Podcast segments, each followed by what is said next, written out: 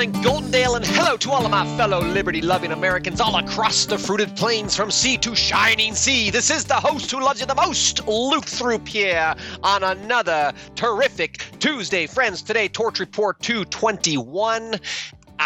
A peek behind the curtain, following the yellow brick road one step closer to future Earth, friends. We have to think strategy when we're trying to wrap our head around what the hell is going on in the world. When we look out in the headlines and we see nothing but smoke and mirrors, we know there's something going on behind the scenes. It's just too quiet. What are they up to? This elitist group, the global cabal, those who seek to control and enslave humanity in a global socialist surveillance state. We know they're out there. We know they're scheming. And as I was looking through the headlines this morning, I thought, you know what? There's something else going on here. You know, I saw the smoke and mirrors, the stage drama, more propaganda and intentional distraction, but what's really going on here? And this story caught my eye. From CNN, the headline read Iran faces dilemma as children join protests in unprecedented phenomenon.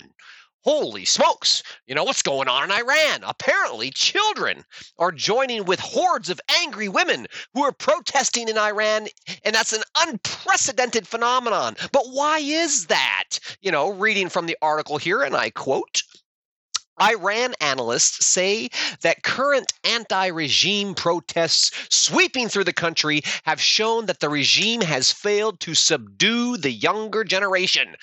More than half of Iranians were born after the 1979 Islamic Revolution and have known no other regime.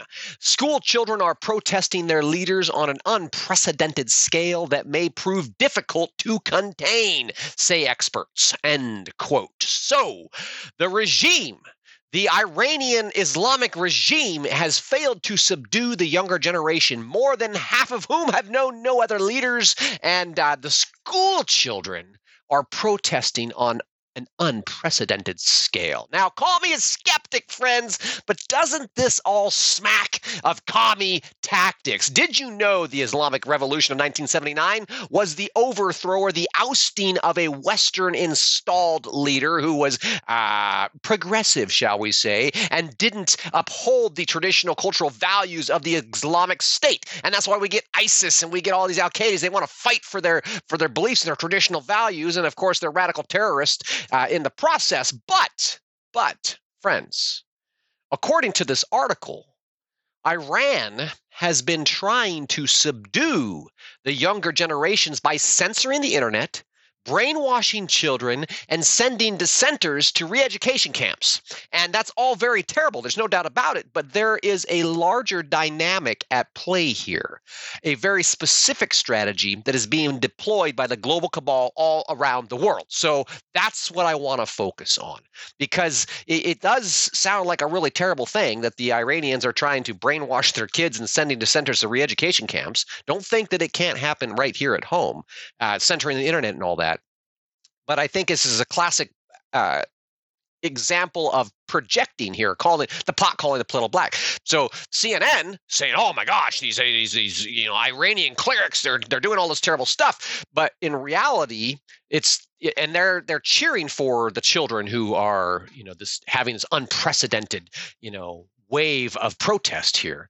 But what's really going on is a bunch of commie tactics that are trying to overthrow a regime that the Western uh, uh, cabal, shall we say, the global cabal in general, doesn't want sitting in Iran. Now, here's a few headlines from the World Health Organization today. it's kind of an abrupt change of play, but uh, you know what's going on here. I want to point out. I want to show you how this connects to what's going on the global strategy around the world. And to do so, we're going to take a two, uh, look at two headlines from the World Health Organization today. They've been having the World Health Summit, and uh, on this. We'll get into that here. We're going to dig into it. But here's a couple of headlines. Launch of major new progress report on women and children's health.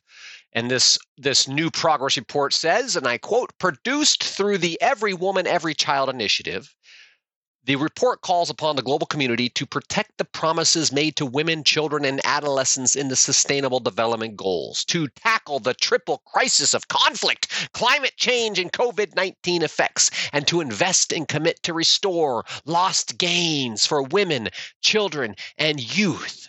Wow, that's so inspiring. What a coincidence that there's a headline on CNN about uh, you know women and youth protesting to overthrow the regime, and the World Health Organization launching this new major report. Kind of like when uh, the World Health Organization launched a big campaign against breast milk, and then all of a sudden, uh, I'm sorry, against formula, stating that breast milk was the only way to feed a baby, and then all of a sudden all the formula disappeared off the shelf. So what that's the kind of connection here. Another article from the World Health Organization today the staggering backsliding across women's, children's, and adolescents' health revealed in new UN analysis. That's the title of the article. And I quote The impacts of COVID 19, conflicts, and climate crisis have raised the stakes for vulnerable communities, revealing the weaknesses and inequities in healthcare systems and reversing hard won progress for women, children, and adolescents. But we are not powerless to change this.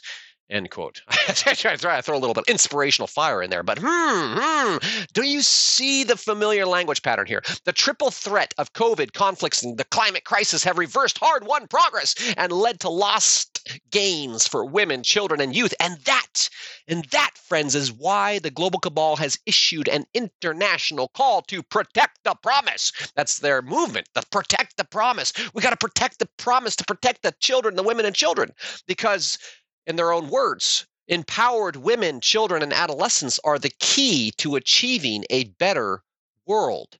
Empowered women, children, and adolescents are the key to achieving a better world. Think strategy, think political strategy, because geez, you know, these global leaders, wow, you know, they, they must be the most noble and kind and compassionate people on the planet, right? You know, wrong. Just think about all the ways that women and children would suffer if it wasn't for the globalist regime taking direct action to enforce equality and fight for their rights, which brings us back to the unprecedented protests in Iran. Think about it, friends. Why are the school children protesting? Shouldn't they be learning something or maybe playing outside or just being kids? Why are these children so emotionally engaged in the political process? Should be a fair question. And the answer in my mind is because of their teachers. Their teachers who have been indoctrinated into the progressive agenda, who now suffer from the collective delusions of diversity, equity, and inclusion, and however the hell you say that in Iranian. But they've been trained by the global cabal through one of their seemingly infinite number of NGOs and international outreach programs. So it's the same template being installed at the local level in Iran. It's it's a societal template being passed down from on high. Now the question arises friends, where do these ideas come from? Meaning, where does all this focus on getting women and children involved in the political revolution come from? Ah, uh, yes, that's right. It comes from communism because the commies are taking over the world. You know, we know, we know, friends, that communists prey upon women and children by claiming there are all kinds of threats and injustices in the world that only the state can protect them from. This is how they get women and children emotionally involved. And once they are involved, they become an army of emotional activists who can then be leveraged to accelerate change and topple regimes. It's political capital, it's political strategy, pure and simple. Uh, link there, Torch Report 204, how they target children. If you're not familiar with the commies targeting children, you uh, you might want to read that one there. Okay, but think about the kids who are popping tires on dairy trucks and tossing tomato sauce on million dollar oil paintings and lying down on the streets to stop traffic and protest to fossil fuels. You know, we're destroying the planet. You know, they are emotionally engaged in the political process. And as silly and frustrating as it seems, they are effective tools because they're hard to ignore. It's like a kid screaming and throwing a fit. It's hard to ignore. Think about all the angry young women who were actively protesting at the end of Roe v. Wade. Oh, you know, they're renting, oh, weeping and gnashing of teeth, you know, and how all of that emotional outrage was said to have impacted the midterm elections. Again, the emotional engagements lead directly to political impact as you know as the one and only modern day pocahontas senator senator elizabeth warren succinctly states with regard to the roe v. She says i'm angry angry and upset and determined. I'm angry i'm angry and upset and determined. You know what else do you need to get out the vote? You know angry upset and determined individuals can change the course of history not because they have any logical solutions or real reason to be mad or a real understanding of the problems that we face, but because they're raw emotional reaction compels them to vote for the political wizards who are pushing their buttons and pulling the levers behind the curtain. You know, that is only, of course, one angle here, friends. There's, we want to go a little bit deeper here. Uh, there's a bigger picture. The bigger picture here is that these same timeless tactics are being deployed all across the board. So at this week's World Health Summit, put on by the UN, the WHO, and, and an international conglomeration of NGOs, we find the following breakout sessions. Okay? Meaningful youth engagement with global health governance. This is a breakout, and I'm in a training. The world leaders are getting together to talk about meaningful youth engagement in global health governance. What are they talking about? And I read a quote here Young people are one of the biggest demographics on this planet. In many countries, they represent the biggest part of society. It is essential that youth are meaningfully part of the decision making process around the globe around global health on all levels. End quote. Fascinating. It's essential that youth are a meaningful part of the decision making process on global health.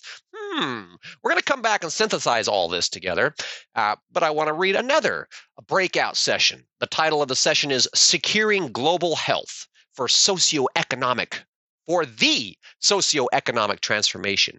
And I quote, our economic system puts an excess focus on generating economic wealth. We need a socio-economic transformation for an economy that supports social well being.